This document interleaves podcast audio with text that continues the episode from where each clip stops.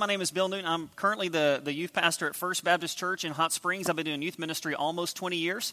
Um, it'll be, uh, I'm, I'm, getting close to knocking on 20 years. Both started as a volunteer, and then from there, God called me into full time vocational ministry where I serve now. And then about mm, 12 or 15 years ago, God really began developing within me a passion for a thing called apologetics, which is just basically the idea of knowing what we believe as Christians. I was in the ministry as a youth pastor, but there were a whole lot of things like I didn't understand about the Christian faith, even though I had grown up in church because it wasn't until I got in college that God really got a hold of my heart.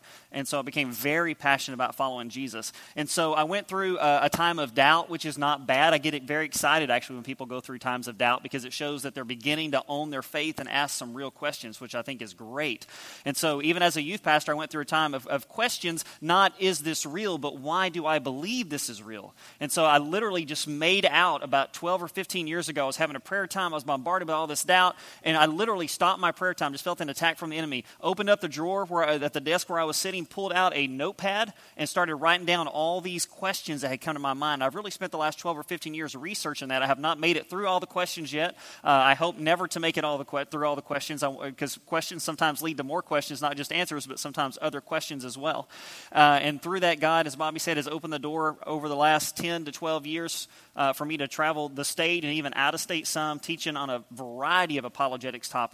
Uh, and one of the ones that has been big the last few years in culture has been the abortion discussion uh, and this idea of homosexuality and same sex attraction. So I appreciate your church being open to uh, addressing this and, and, some biblical teaching and try to knock down some myths. And when I do this, there's usually a couple of ways I do it. One is I'll just do the teaching time and we'll look at everything and then do a Q&A time. Uh, but I was kind of talking with Bobby and James and a couple of the others and trying to figure out the best way to do this. So I think just for time's sake, here's what we're going to do. I'm just going to talk through some things with you. And if at some point something's not clear or uh, you have a, it sparks a question in your mind, just do this right here, okay?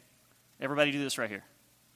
See, everybody has their hand raised. So you're not going to be the first one, okay? So you'll be the second one or the third one, all right? It's okay this, this needs to be a dialogue to a certain extent. There is way more than we can cover here in 45 minutes. There have, there have been places I've gone, I've spent two hours talking on this and have not got through everything that there is to get through. All right. So I want to be sure tonight what we're going to do is we're going to hit sort of the broad things. A couple things we're going to look at is the worldview that this flows from. What does the Bible actually teach? Because there's a whole lot of misunderstanding about what the Bible does and doesn't say about this. We'll answer the question can somebody be both, uh, have same sex attraction and be a follower of Christ. Uh, and we'll answer the question Are people born with same sex attraction or homosexual feelings? Or are they uh, made that way? Or is it just a flat out choice? Like somebody wakes up one morning and says, Yep, this is, th- this is the way I want my sexual orientation to go. All right. So those are all the things that we'll cover tonight. Now, what you have is you have a handout. All right. I, we're, we're going to use this as a guide. The reason I give you this, you may look at this and go, that's a lot of information. It is, okay? That's the reason that I'm giving it to you, is because I want you to have everything that you need on this topic. We won't cover all this. We'll kind of float through a lot of this. But the reason I gave you this is so that you'll have it. And instead of trying to scribble notes, if you're a note taker, there's no fill in the blanks. We'll just walk through it. That way you can just sit back and listen. And if you have a question, be engaged as opposed to, what did he say? You know what I'm saying? Okay. Especially if you're like me and a fill in the blank person. If you miss a blank, you're stuck right there until you can fill any, anybody fill me on that? All right. Thank you for your honesty. I appreciate that. All right. I'm not alone. So that's what we'll go through tonight. So let me open with this because there's a huge misunderstanding, both in culture and the church, about the idea of sexual identity. Okay? Um, and I've phrased it a lot of different ways, but I heard a guy this summer uh, who spoke on this, uh, actually at Super Summer, and he phrased it in a very concise way, more concise than I had ever heard it. So this is not on your sheet, so if you are a note taker, this is a great thing to write down, and it's simply this inclination does not equal identity. All right? And I'll explain what that means inclination does not equal identity. What that means is this however somebody leans in their sexual orientation, whether it's opposite sex, same sex, or both, what we consider bisexual, okay, that does not determine your identity. Our identity is found in Christ. Our identity is found in who we are in God. There are lots of things that flow from that whether or not I'm married, I got kids, the kind of job I do, or the kind of work, the vocation that I have, whether I work inside the home or outside the home, sexual orientation, all those things are pieces of the puzzle of that identity. but who I feel sexually attracted to does not determine my worth and value, no matter who I feel sexually attracted to. Are you with me on that? Go like this if you're with me on that. If you're not, go like this, and we'll continue down this road. Because this is important. Because in this culture, we are told a big part of who we are is our sexual identity and our sexual orientation. And if you don't think that's true, watch a lot of the movies and the shows in popular TV and popular culture and listen to a lot of the popular music outside of Christian circles. You will be hard pressed to find a show aimed at teenagers and young adults nowadays that's not a Christian TV show that doesn't have whoever is dating automatically involved sexually. Right? You'll be hard pressed listen to a lot of the popular music on the radio. And I'm not an anti movie, anti TV guy. I own a, more movies than any person should own, and I promise you I own more music than any one human being should own. I love music and movies. But a lot of the message that's there in the popular stuff, the stuff that you see in pop culture, tells you that if you're dating, you need to be sexually active. Why? Because part of who you are, a big part of who you are, is sexuality. And so there's this kind of idea in culture that because you lean a certain way or have a certain inclination sexually, whether it be same sex or opposite sex, that that determines who you are. But the Bible does not say that. The Bible says you are who you are because you're a child of God, and other things flow from that. Okay, so I want to say that from the beginning because sometimes uh, I had a chance to talk with a young lady um, this year at a at, at, a retreat that I was at in the spring, um, and there was a lot of anger there and a lot of hurt there because they were under the misconception that because, even though they didn't want it, because they felt some same sex attraction, that they were automatic like this is who they were and who they had to be because that's what they had been told in culture. Okay, somewhere along the way, even among some of the believers that, that, that, that this particular young lady was entwined with in, in a local church setting, somehow picked up on the idea that your identity was in who you were attracted to physically, not first and foremost as a child of God. All right. So I want to dispel that. Now let's run through the sheet. A couple things on here. The homosexual agenda flows from a worldview, basically an atheistic worldview. All right, atheism being defined as there is no God. So it follows this line of thinking. Number one, if there is no God, and number two, if we are simply evolved. And number three, and if all we have is this life, then how can it be quote unquote morally wrong to say that homosexuality is unnatural? Number five, therefore, homosexuality is not only acceptable, but normal. Now, don't misunderstand, don't misunderstand what I'm about to say. If number one is right, if number one is right, two, three, four, and five are all correct. But the case I will make is that number one is incorrect, that there is a God. And because number one is wrong, everything else that flows from it is wrong. All right? I'm assuming since it's a Sunday night, most everybody here is probably going to be on, on tap with number one being false. But let's look at number two, because here's what's happened over the last couple of decades this idea that it's okay to be um, homosexually active and that it's no longer a sin it's no longer wrong to do, that there's nothing wrong with that biblically speaking, okay, has begun to invade the church. Some of, some of you who are younger won't remember this, but some my age and older will remember this really became a big deal about 10 or 15 years ago in church culture when churches, when certain denominations like the Episcopal Church and some others began having some infighting over whether or not to ordain active homosexual clergy. Okay, so this is when it really began to come to the forefront, and people began realizing, wait a minute, what we had always traditionally understood as church as a wrong lifestyle to live that lifestyle maybe was no longer wrong, and it sort of started this conversation. As a matter of fact, if you want to look it up, just so you know that I'm telling the truth, um, you can actually get on Amazon.com and type in under the search engine the Queen James Bible. And there is actually a Bible that you can buy called the Queen James Bible, and the cover of it is just a normal looking Bible. It's got a white cover, has a cross, but the cross is all rainbow. Okay, it's done in rainbow colors. And this is the description that's on the website. It says the Queen James Bible is based on the King James Bible, edited to prevent homophobic misinterpretation. Homosexuality was first mentioned, well, let's get that. The Queen James Bible seeks to resolve interpretive ambiguity in the Bible as it pertains to homosexuality. We edited those eight verses in a way that makes homophobic interpretations impossible. It says homosexuality was first mentioned in the Bible in 1946 in the Revised Standard Version. Okay, first of all, if you go back to the original languages, the word is there.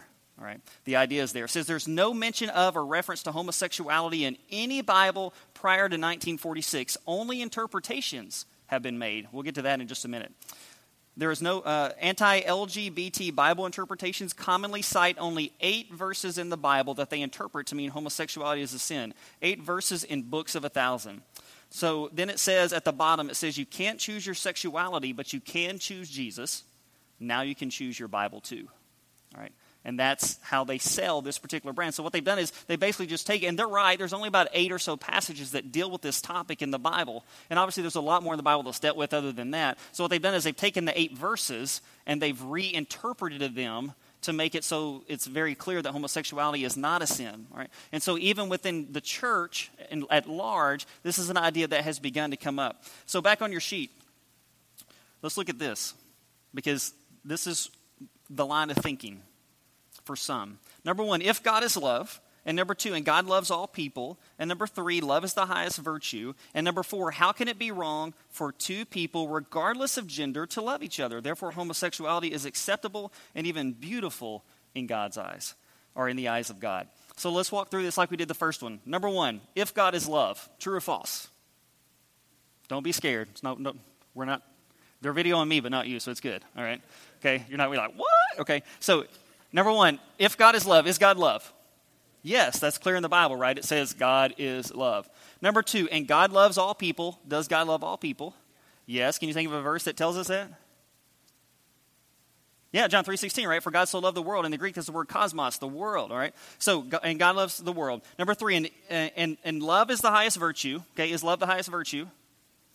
No. This is where things get caught off. This is where people in the church who are familiar with the Bible begin to change the truths and the reality of Scripture. So, number three, if you're a note taker, that's the one you want to circle.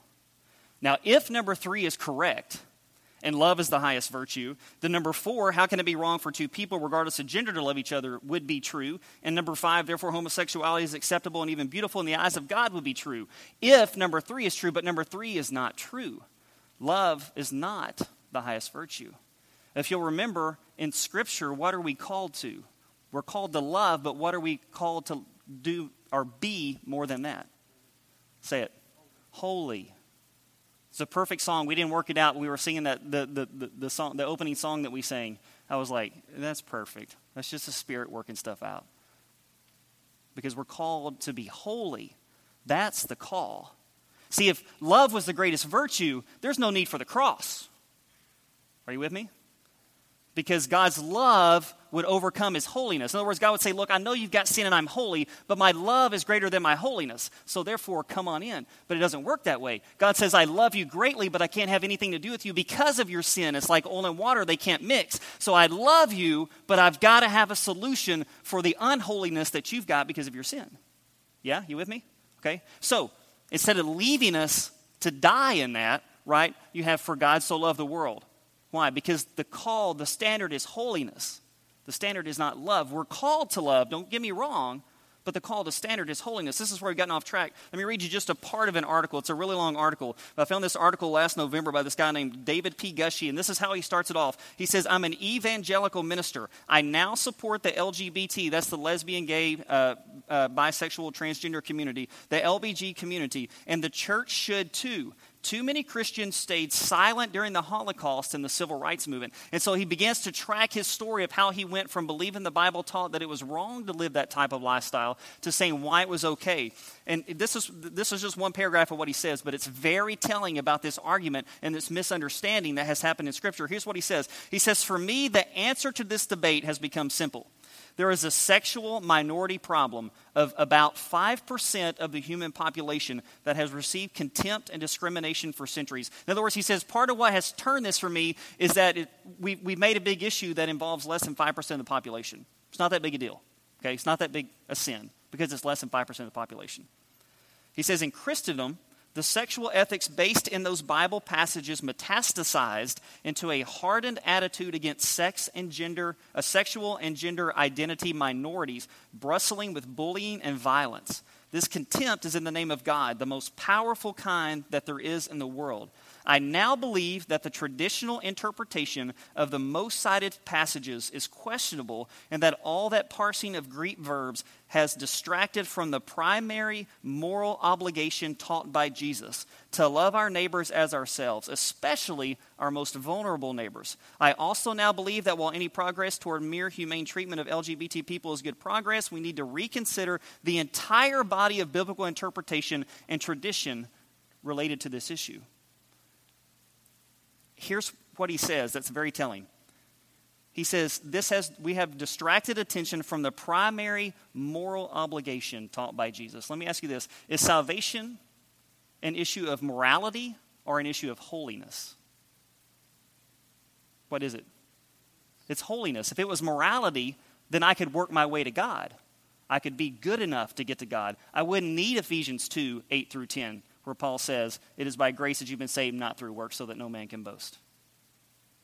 But that's in Scripture. Why? Because it's a holiness issue, it's not a morality issue. Okay? So, this idea that love is the greatest good, and you'll see it all over the place.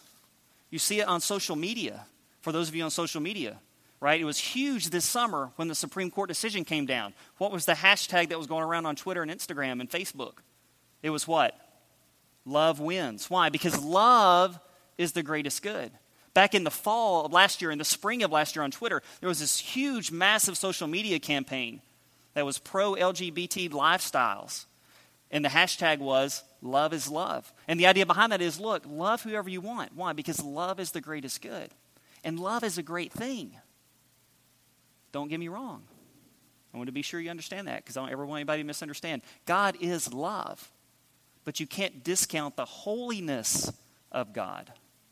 All right? So love is not the greatest virtue, but this is how it has sort of snuck into the church. It snuck in the back door through this idea we're just supposed to love everybody. But what if, we don't have time to break this down, but what if the way you love somebody is not being accepting of their sin, no matter what their sin is, by, by pointing out their sin to them?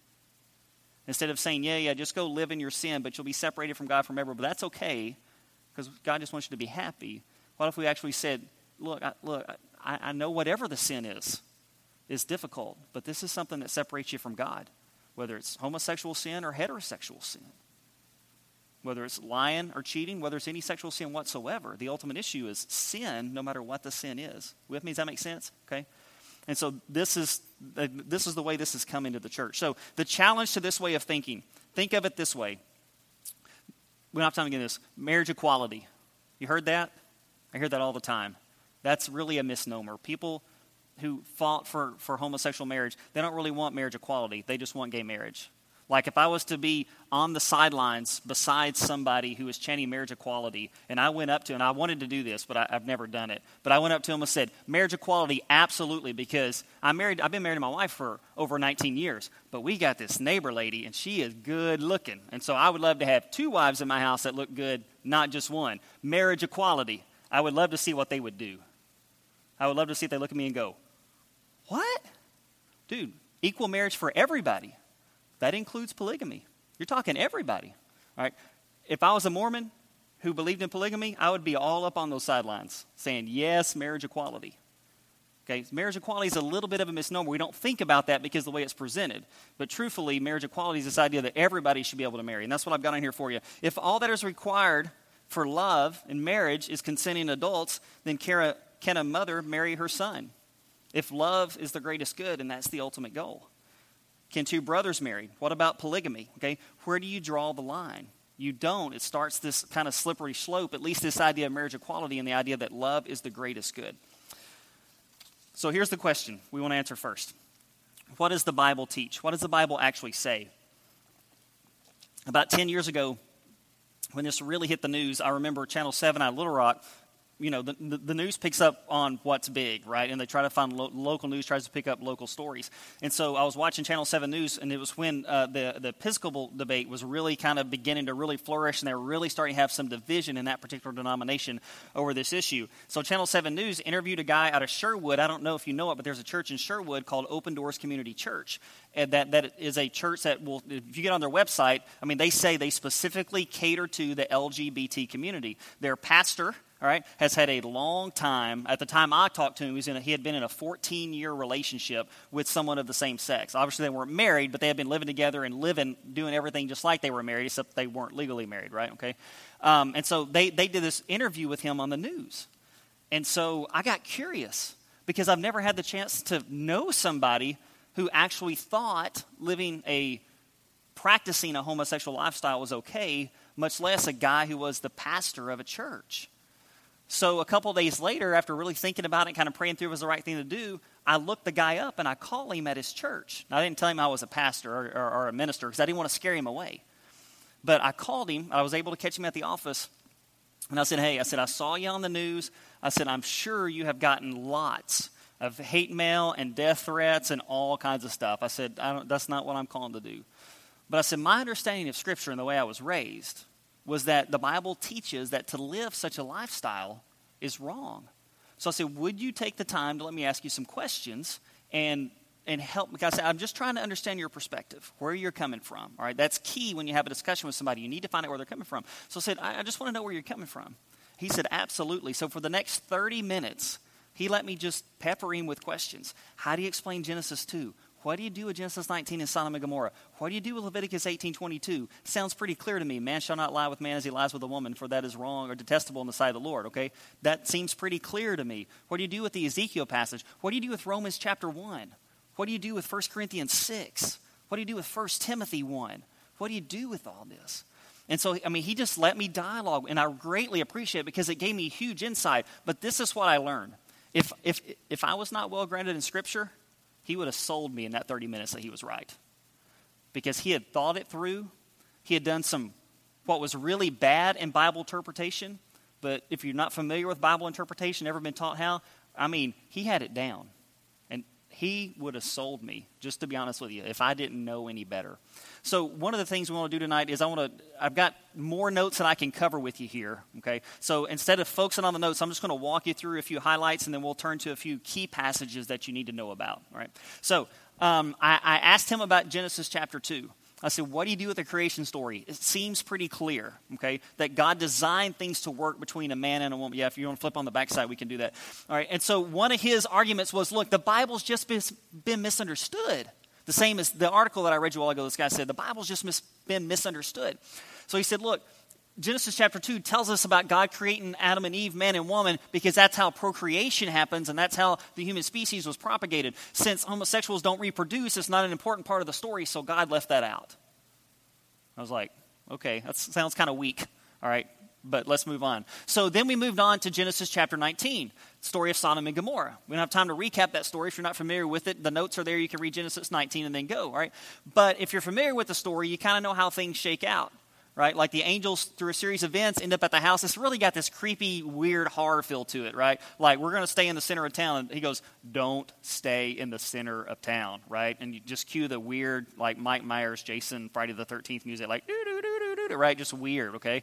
And so don't stay in the house, which that's a clue that some, I mean, don't, don't stay here, come to my house. Don't stay in the center of town. So it's this really weird thing that happens, all right? So they come to the house, right? The men in the city knock on the door and say, hey, bring those guys out so that we can have sex with them.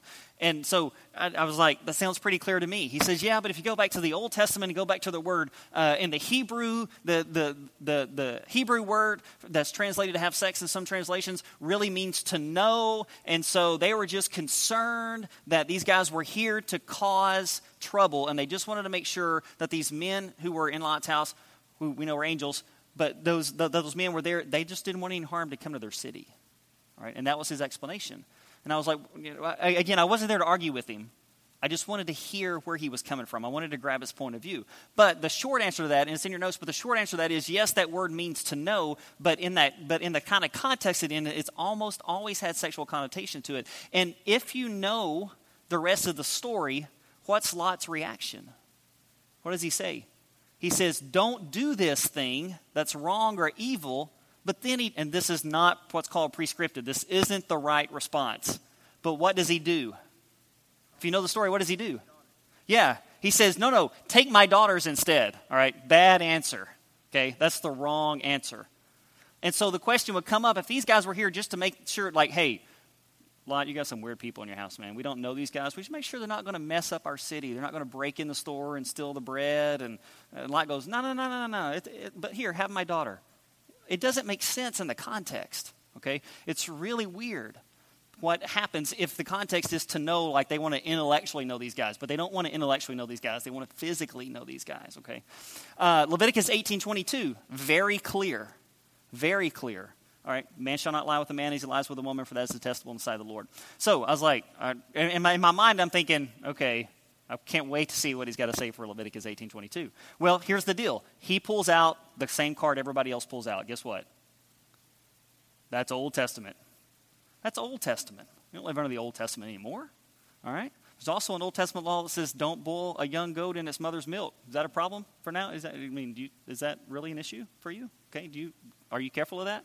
There's an Old Testament law that says don't wear any clothing made of two types of material. So if my shirt's 50% cotton, 50% polyester, did I sin this morning? Because that's in the Old Testament, right? And so there's a lot of confusion about handle, how to handle Old Testament law. And without getting all the detail, here's how you handle that. You handle it like this basic rule of Bible interpretation. By the way, I paid a lot of money to learn this at, at Bible college, uh, at OBU and seminary. So on the way out, if you want to take a love offering to help pay for my school loans, it's all you're welcome to do that, but it's all free on the surface. Okay. I paid a lot of money to learn what I'm fixing to tell you in the next 15 seconds. Basic rule of Bible interpretation, especially coming out of the Old Testament. What does it mean and why does it say that in that context?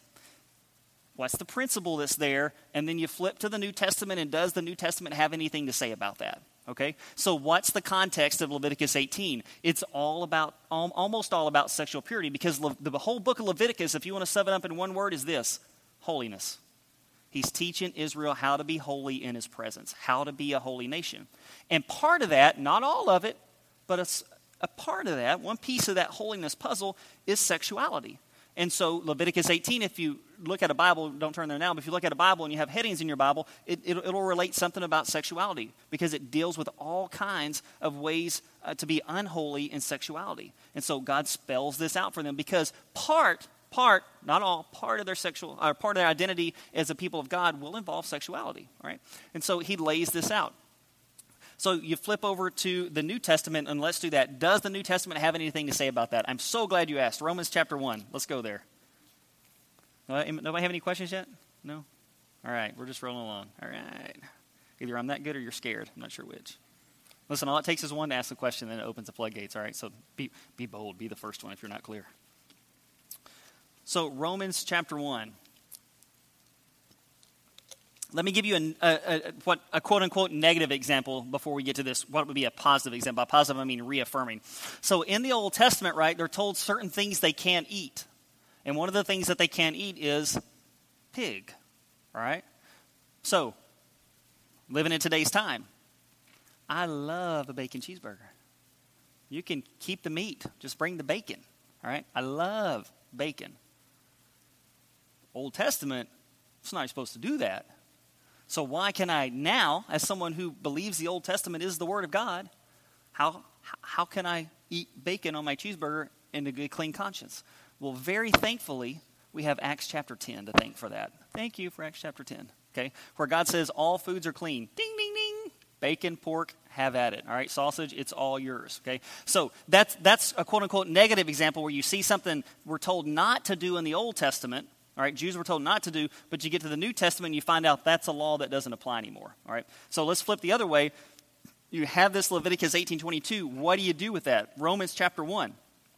Does the New Testament have anything to say about living a homosexual lifestyle? It does. And here's what it says Romans chapter 1. Uh, let's start. Let me give you context for time's sake. Paul is basically talking about how all creation is in rebellion to God. All right? And there comes a time when people where, where God allows people and He says, okay, listen, I've told you it's wrong, but if that's what you want, then I'll let you go your own way. But realize there's consequences that come with going your way, not my way. All right? And so Paul has laid this out, and now he's going to give a couple of examples of what it looks like for God to turn somebody over to their sin and to let them live in their sin, all right, apart from him. Verse 24 Therefore, God gave them up in the lust of their hearts to impurity, to the dishonoring of their bodies among themselves, because they exchanged the truth about God for a lie and worshiped and served the creature rather than the Creator who is blessed forever. So, in other words, Paul says, look, there comes a time where with our false idols, no matter what those idols are, that we just naturally worship those false idols. And there comes a time where God goes, hey, if that's what you want, man, you can have it. I'm, I'm here if you want me. But you could, yeah, you can have it if you think that's the way you, that you really want it. Verse 26, for this reason, God gave them up. That's the second time we've seen that phrase. We saw it again in verse 24. For this reason, God gave them up to dishonorable passions. For their women exchanged natural relations for those that are contrary to nature.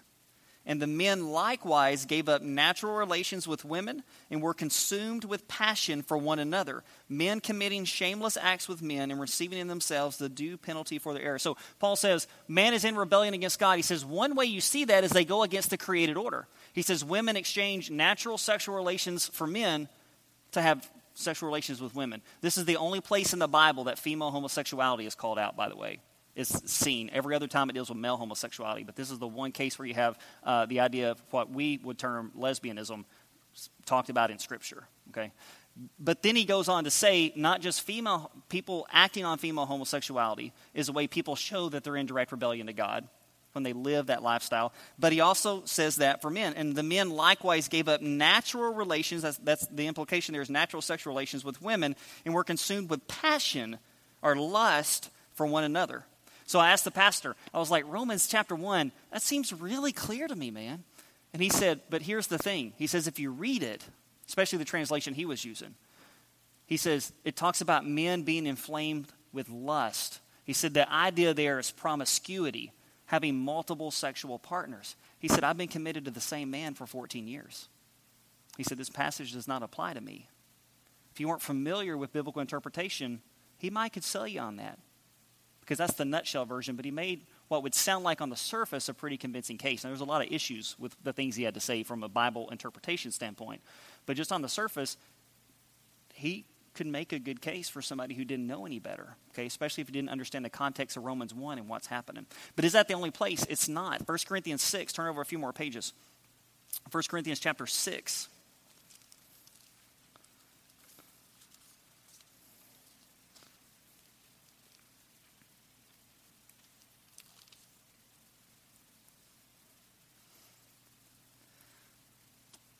Let me preface this. Paul, the writer of Corinthians, is well known for writing what he calls vice lists. Okay? These lists of people who are caught up and are living certain sinful lifestyles. And he says, because they live that way, it shows that they're not a child of God. They will not inherit the kingdom of God. Here's what's very important to know about this verse because as you read this verse, you will see yourself in this verse because there's a pretty good list of sins in here, and I've never met anybody who hasn't committed at least one of these sins. So the temptation when you come to these vice lists is to go, uh oh, I've done that. Yes, you have. Okay. But in the original language, the tense that's used in the, in the Greek is a tense that implies this ongoing rebellious lifestyle. So it doesn't have the idea that Paul, when, when we read this, that Paul says people who committed these sins one time will not inherit the kingdom of God what he's talking about in the original language is people who over and over and over and over fly in the face of God and say, I don't care what God says, I'm going to live how I want. Okay? Paul says that's the people he's talking about. Those are people who will not inherit the kingdom of God. But it's not because they committed that one particular sin over and over again. It's because they just have sin in general that separates them from God. You with me? Okay? So, when you see yourself in this list, don't freak out. It was kind of like um, I have a, uh, my, my, before I God called me the ministry, I was on a completely different track. So the first time I went to college, I got a, a, a degree in psychology. And one of the most interesting classes I took was uh, abnormal psychology, which was really an interesting class. But I'll never forget the professor got up on the first day and he said, Let me just warn you, we're going to talk about some really weird, strange behaviors in here. And he says, By the end of the semester, as we go through this for the next four months, every one of you are going to hear us talk about a particular behavior and you're going to go, Uh oh That's me. I've done that. He said, don't freak out, okay? He says, everybody does things that are sort of somewhat behaviorally weird. He said, that's not the kind of abnormal psychology we're talking about here. All right, it's kind of the same with Paul. All right, Paul's not talking about these one time sins. Paul's talking, or, or even people who sort of get off track for a while. He's talking about people who they just openly and fly in the face of God with their sin and say, I don't care. I'm going to live how I want. So, 1 Corinthians 6, 9, and 10. Well, um, or do you not know that the unrighteous, that's the ungodly, okay? Remember, if you have Christ, you're righteous that the unrighteous will not inherit the kingdom of God. Do not be deceived, neither the sexually immoral, that's heterosexual sin, by the way, that's any sex outside of marriage, okay? The Greek word there is porneia, where we get our word, say it, pornography from. Yeah, okay? So it's a sexual immorality, not just dealing with pornography, but dealing with heterosexual sin. Okay? Neither the sexually immoral, nor idolaters, nor adulterers, nor men who practice homosexuality, nor thieves, nor the greedy, nor drunkards, nor revilers, nor swindlers will inherit the kingdom of God. Okay? So here you have another place where Paul says those who practice this. Now, great question I got asked a couple of months ago. I'd never, in probably 10 years of going around teaching on this, I'd finally, nobody had ever asked this until about two months ago. So let me point it out to you because it was a brilliant question. I'm glad somebody had the nerve to just raise their hand in the middle of a big group and ask. Do you have a translation that says something different other than practice homosexuality? Does anybody have one that's different? Homosexual sinners? Sinners? Homosexual sinners? Offenders, homosexual offenders. What'd you say? Sodomites. Anybody have a different one? Effeminate. Okay. Men who have sex with men. All right. Anybody have a different one?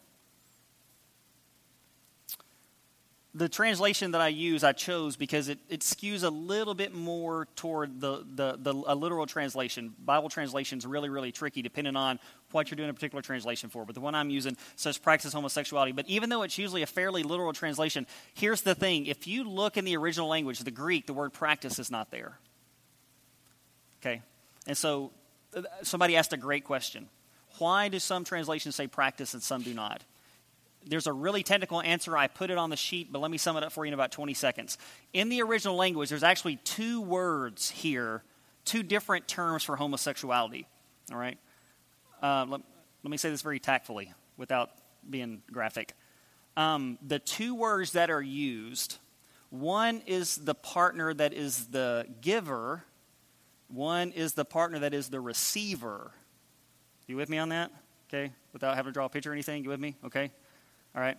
So there's two words in the original Greek language when Paul discusses homosexuality in this passage. So what translations do is they find a way to convey the idea that those two words are dealing with two guys who are practicing homosexuality all right? And so the version i use says practice homosexuality. There are other there are as we've seen okay there are other ways to translate that but they all get across this same idea Right. So if somebody were to ask you, or you have a translation, and you're like, mine doesn't say practice homosexuality, that's the reason why. And again, if you want to know the Greek words and all that, I put that in the notes for you just in case you really kind of want to see how that breaks down. But, and this was the argument the pastor gave to me. He's like, well, it doesn't say practice homosexuality. It says this Greek word, and it looks like Paul made that word up, and we don't really know what it means, okay? But it's translated from a Greek version of the Old Testament, which was written in Hebrew, that literally means to, to bed a male. You with me? Okay? And so if you need help with that, let me know. I don't want with crowd. I don't want to go into all that since there's little ears around. But okay, to bed a male, a male betting another male. Okay, not betting like money, but B E D. All right, and so that's the idea that's there behind those Greek words. So that's the reason you have some of those different translations. For time's sake, I'll skip the last one, but it's on your sheet. First Timothy one. It's another list of Paul where Paul mentions the term again, practicing homosexuality. So the question comes up does the Bible teach that living an active homosexual lifestyle is that still wrong? Yes, it is. Okay, you can debate some of the Old Testament passages all you want, but using that what's called the principalizing bridge, going from the Old Testament to the New Testament, all right, you very much see this idea in Romans 1, 1 Corinthians 6, 1 Timothy 1, Jude 7 is another one we won't get into, but Jude 7 is uh, an, uh, an allusion back to a passage in Ezekiel that talks about Sodom and Gomorrah. Okay. And so, does the Bible deal with it? Absolutely, it does. So, let me stop there for just a second before we get on for just a couple of minutes to the born that way question. Huh? Seven minutes. I can do that. Let's pray. No, I'm just kidding. All right, we can do this. Any questions about that before we kind of fly through a few other things? Yes, ma'am.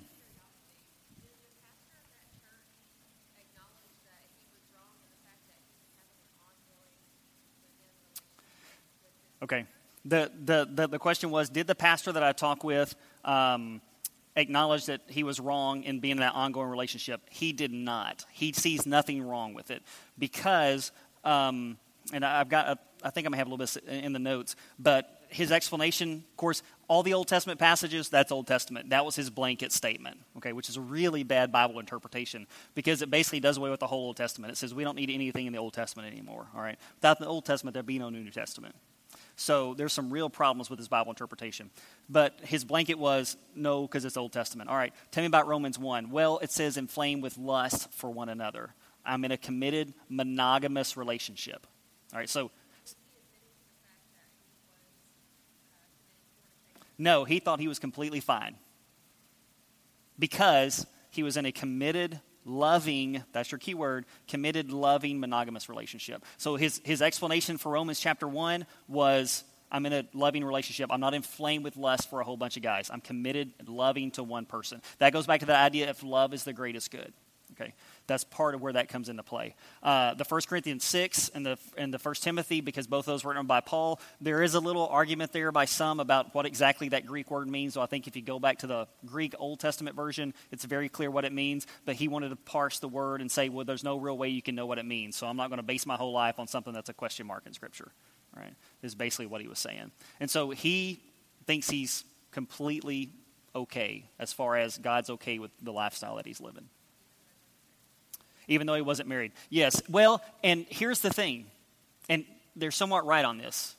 You don't have to be married in the law's eyes to be married in the eyes of God. Okay, so even though they weren't legally married, in their eyes, God had joined them together.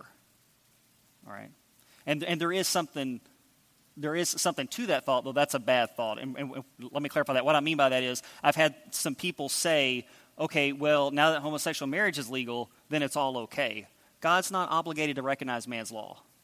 God is God. We don't di- dictate God's laws. God tells us how he designed things to live. So just because man's law has made it okay doesn't mean God's law is going to be okay with it. He was making that same argument, but from reverse. He was saying, look, man's law doesn't say it's okay, but God says it's okay because I'm in a loving, monogamous, committed relationship for life.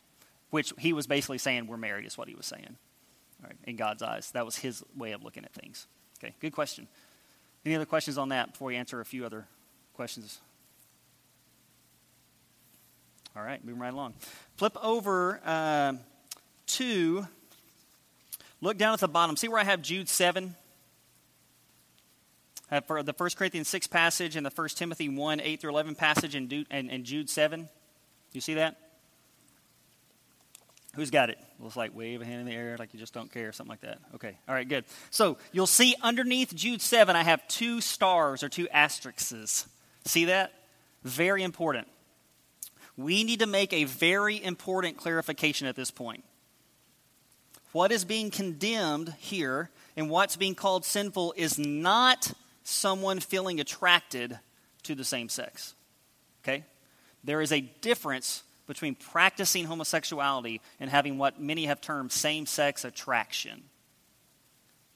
What is condemned and what is sinful is someone living an active homosexual lifestyle. There is a big difference between the two, and when we discuss the issue, we must differentiate between the two.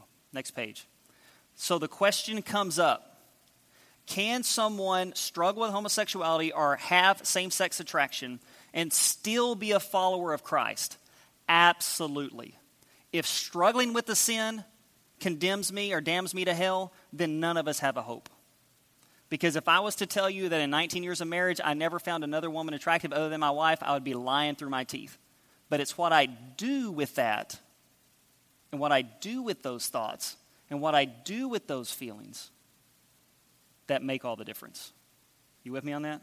Okay? So just because somebody feels attracted to somebody, regardless of gender, does not condemn them at all. Next. Can someone who struggles with heterosexual sin still be a follower of Jesus? What's condemned in Scripture are people acting upon their sins, or in this case, just as heterosexual fantasies would be a sin, so would homosexual ones. All right, and then I've got that important clarification from Romans six that we talked about. All right, this is a big misnomer in the church in general. The attitude has been because somebody feels attracted to people of the same sex or to both male and female, that they can't be saved. And that's wrong. Okay? Who I feel attracted to sexually is not the issue. What's the issue of my salvation? We already covered this, by the way. What's the issue of my salvation? Say it. No, say it loud. What is it? Yeah, it's a holiness issue because of my sin. All right? Whatever the sin is, if I did not know Christ and I was addicted to heterosexual pornography, that would be a sin that separates, that's part of my sin that separates me from God. It's just that it's a heterosexual sin, not a homosexual sin. But both of those are sins. Sexual sins are part of my sin problem that separate me from God. You with me on that? Okay. It's a huge difference between the two. So, what you want to do is, just as with any other sin, you don't want to deal with the sin, you want to deal with the, I mean, you don't want to deal with the particular sin, you want to deal with the sin issue. If I meet somebody who's a pathological liar, I'm not going to say, hey, you got to stop lying before you come to Jesus. Right? What am I going to say? I'm going to say, come to Jesus and let Jesus work that sin out of you. If I have a student who's, who doesn't know Christ and they come to me and they say, I'm addicted to pornography, you know what I'm going to say?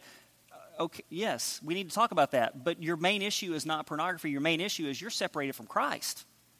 And when you come to know Christ, He'll start working some of those desires. We'll pray and sanctification begins, right? And you work some of those desires out of the heart somebody comes to me and says, Hey, I have same sex attraction. And my first question is not going to be, Tell me about that. My first question is going to be, Tell me about your relationship with Christ. Because if you don't know Christ, your big issue is not who you're physically attracted to. Your big issue is you don't have a relationship with Jesus. And then when they come to know Jesus, we'll start saying, okay, now the next step that you come to know Jesus is let's talk about you following Christ on a daily basis. What are some of the sins that you deal with and struggle with? And then we start working with them discipling them, letting the Spirit work those things out of their heart. You with me? Does that make sense? A lot of times we're like, mm, pornography or mm, adultery or mm, homosexuality. Ah, I just can't, no, I can't do that. Right? But you got to, Jesus is the issue, right? So that's where you want to take them back to before you deal with everything else. All that stuff is hard issue, all rooted in sin. And the sin's got to be taken care of. The general sin has got to be taken care of. Because if you don't, even though they may quit acting upon a certain impulse or sin for a while, they'll go right back to it. Why? Because the root, the heart of that sin hasn't been changed. So you got to get at the root of the sin. It's like mowing my yard. I can go out and cut the weeds. I'm going to cut them once a week. Or I can go spray weed killer on my yard, get to the root, and the weed's going to be gone. It's trying to fix somebody's behavior. It's cutting the root. I mean, cutting the, cutting the top, right? It's going to grow back up because you didn't get to the root. I got to get to the root. The sexual sin is the weed. The root is the fact I don't have a relationship with Christ in the first place. I've got sin. I got separated from God. I don't have the power of the Spirit. I don't have the Holy Spirit within me. I don't have sanctification going on because I don't know Christ in the first place. So we have to be very careful not to single out certain sins, one worse than the other, because all sin separates. Now, apparently, based on the way Scripture is worded, there are certain sins that God finds more detestable are more repulsive than other sins, but still sin is sin. Right? As far as it separates us from God, whether I stole a piece of gum or whether I physically murdered somebody, my sin separates me from God. So I've got to deal with that. Last thing we got to deal with, real quick. I know we're bumping up against it. Are people born? This is the way it's. This is the way it's often phrased. Are people born gay? All right. So right now, that's an important phrase. Right now, there is absolutely no scientific or biological evidence that people are born homosexuals. Okay? There's none. None. They've tried. Researchers have tried. There was a guy named Simon LeVay who, about 20 years ago, claimed he found, or 30 years ago, claimed he found a homosexual gene. But he got exposed, and a few years later came out and admitted he falsified every piece of evidence that he put out. Okay? There's no biological cause that's ever been found. I don't think there ever will be for a couple of reasons. One is because you have a whole lot of people who at one time dealt with same sex attraction or were involved in the homosexual lifestyle who came out of that lifestyle.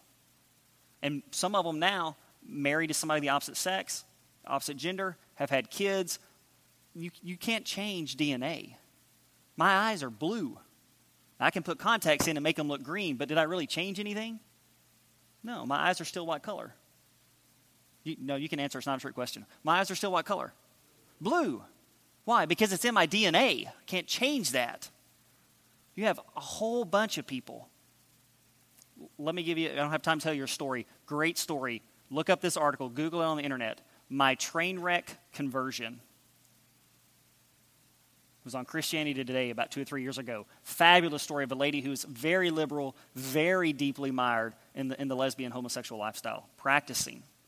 All right, and then she encountered Christ and everything changed. It's called my train wreck conversion. You can't change DNA. Yeah, you may have a few people who would say they came out, but we're still struggling secretly. But you got way too many people, way too many testimonies, way too many stories for it to be DNA based. But what if someday, what if someday there is a biological cause found for same sex attraction, homosexuality? Does that change anything? Well, let me ask you this. Researchers say they've identified an alcohol gene, somebody that predisposes you toward alcohol, okay, a gene in certain people. So let's say in my family I have the alcohol gene, all right, and I've got it. So I get drunk one night and go raging crazy at my wife and kids and we end up out in the yard hollering and screaming, and I'm just beating the tar out of them. And the neighbors hear it. They call the cops. The cops come. They arrest me. I spend the night in the jail. I go before the judge the next day, and the judge just talking to me. And I'm like, whoa, time out, judge. Not my fault. Got the alcohol gene. Predisposed. It's in my DNA. Can't handle it. Not my fault. The judge's going to look at me and say, why didn't you tell me that last night before they arrested you, man? Uncuff him, let him go. Is he going to say that? No, what's he going to say? He's going to say, Then, sir, you of all people should know. Stay away from it. Shouldn't even have it in your house, shouldn't be around it. Just because I would be genetically predisposed to something does not excuse my actions because I can still make the choice to act upon those impulses or not. So God's not going to say, oh, well, okay, you know, genetics, genetics over holiness, all right? God's not going to do that. He's going to say, hey, you didn't have to act upon those things. Why? Because you're not who you are because of who you're sexually attracted to. You, you are who you are because you're a child of God. So you don't have to act upon those impulses. A great little book, if you're interested, on this. Very small, incredible book called Is God Anti Gay? It's by, by a British pastor in the UK his name is Sam Allberry. There's all kinds of books on homosexuality in the Bible. What the beauty of this book is Sam has same sex attraction. He struggles with it. He feels no sexual leanings toward women whatsoever. He is only attracted to men as far back as he can remember. But he's celibate. He chooses not to act upon that. He says, I am a child of God. I am not who I am because of who I am drawn to sexually. So he lives a celibate lifestyle. His church is very aware of it, and it's very moving to read how his church rallies around him. He doesn't have any family, doesn't have a wife, doesn't have kids. So holidays are a very lonely time for him. So what does his church do? His church makes sure that he has some place to go on Christmas morning. There's a family in his church that will invite him over for Christmas dinner and to hang out with their family all day long. It's a beautiful story of community for a guy who struggles with a certain sin that many want to alienate. But he says, Look, I'm a follower of Christ. This is an inclination I have, but it does not determine who I am. And he chooses not to act upon it. He, he breaks down some of the Bible scriptures and different things, but it's really interesting to read. It's one thing for me as a guy who's been married for 19 years with two kids to stand up here and talk about this. And I've had people say that to me to my face. And I agree. It is. I can't identify with it the same way like somebody Sam can. So it's an incredible way to see from somebody else's viewpoint who's in the thick of those temptations, those inclinations. Last thing is this, and this is on your sheet. The debate is usually do people make the choice or are they born that way? I think there's a better third option. Okay? hear me please. This is a this is a broad generalization. I'm painting with as big a paintbrush as you can get because not everybody's going to fall under this category. But I think there's a third option that's better. Sam talks about this, some other stuff I've read have talked about this.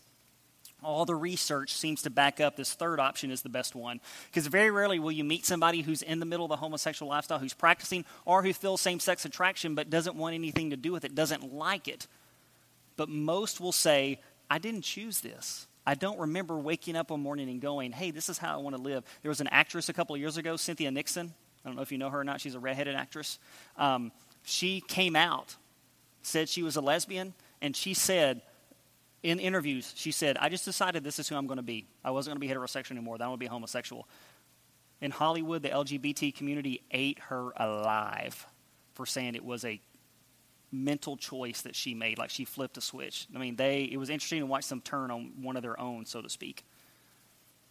But the third better option seems to be somebody is made, or I like the word shaped, that there's something psychologically that is just not.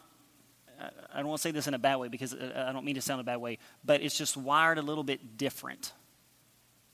And there's a wide and i've got examples in here for you. There's a wide variety of, of, reasons. It can be physical trauma it can be sexual trauma it can be environments they were raised in.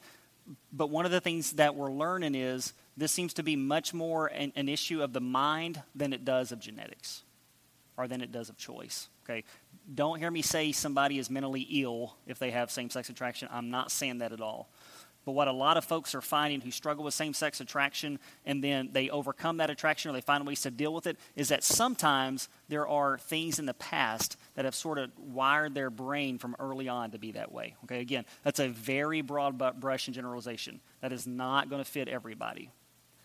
But sometimes, a lot of times, it seems like there's something in the past that has helped shape and, and, and wire that.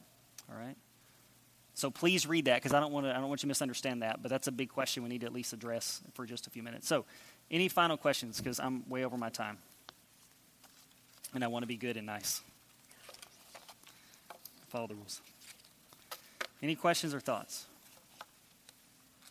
You're very quiet and serious. I'm not sure if that's good or bad. You're scaring me a little bit. You're like. The key word, that's a great nutshell version. The key word here is practice. Like anything else, that's what'll get you into trouble. Whether you're tempted to steal and then you do steal, whether you're tempted to look at pornography and you don't look at pornography, whether you're tempted to have heterosexual sex outside of marriage, commit adultery, or whether it's same sex attraction. Practice is your key word. All right. Good. Huh? Yeah, thoughts are huge. You've got to take those thoughts captive to Christ. The, the example I often use with my students is this: if I'm flipping channels late at night and I am just can't sleep, whatever, right? And I'm just flipping channels, and I run across, say, a sex scene that's got female nudity in it. There's a part of me as a guy that honestly, my first thought before I really have time to think about it, my first thought is stop and look. Right? But there's an immediate part of me that goes, can't, and you just keep going. All right? It's what you do with those thoughts. It's that, that first time temptation. Everybody has different weaknesses. Enemy attacks us in different ways, he, right? He's on the search. The Bible's very clear. He's on the search, prowling around, looking for ways to trip us up. So I've got to be careful what I do with those things. But it's not a sin for me at first to go, yep, oh, nope. Okay? I've got to, I've got to be careful what I do with those thoughts. All right. So let's do this as we close. Just want to take a couple of minutes and let you do this. So we'll have about 60 seconds of silent prayer. And this is what I like for you to do. If this is something you struggle with, man, pray for yourself. Pray for God to help you. Because I've, I've talked to a lot of students over the years, a lot of adults over the years, who carry around a ton of guilt because they've been told all kinds of false things, or because they've been kicked around by some folks who know that this is a struggle for them, and there's a lot of misunderstanding and a lot of guilt that goes with that. So maybe you just need to pray and ask God for boldness to help you talk with somebody tonight if you need to talk with somebody. If this isn't an issue for you, but you know somebody who does struggle and deal with this, pray for them. Pray about how you can minister to them.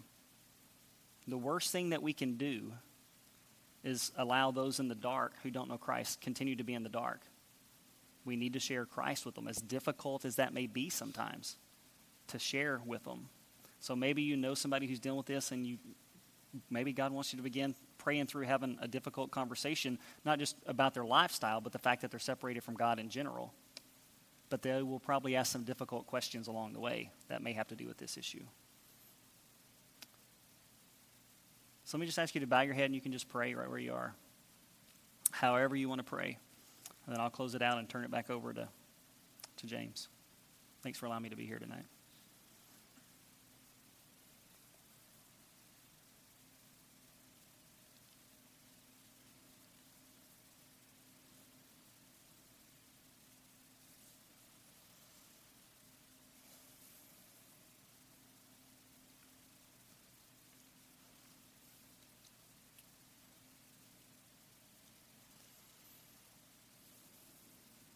God, thank you that you are full of love and compassion. And thank you that even though we can never make it to you in our sin, you make a way for us to be found holy and righteous in your sight. And I pray a day would not go by that we do not, those of us who know that righteousness and forgiveness in Christ, take that for granted. This is one of those difficult issues because it's so emotional and so misunderstood, but certainly an emotional one for so many folks, so many families. It's easy to sit in a church and say, yes, this is what Scripture says. But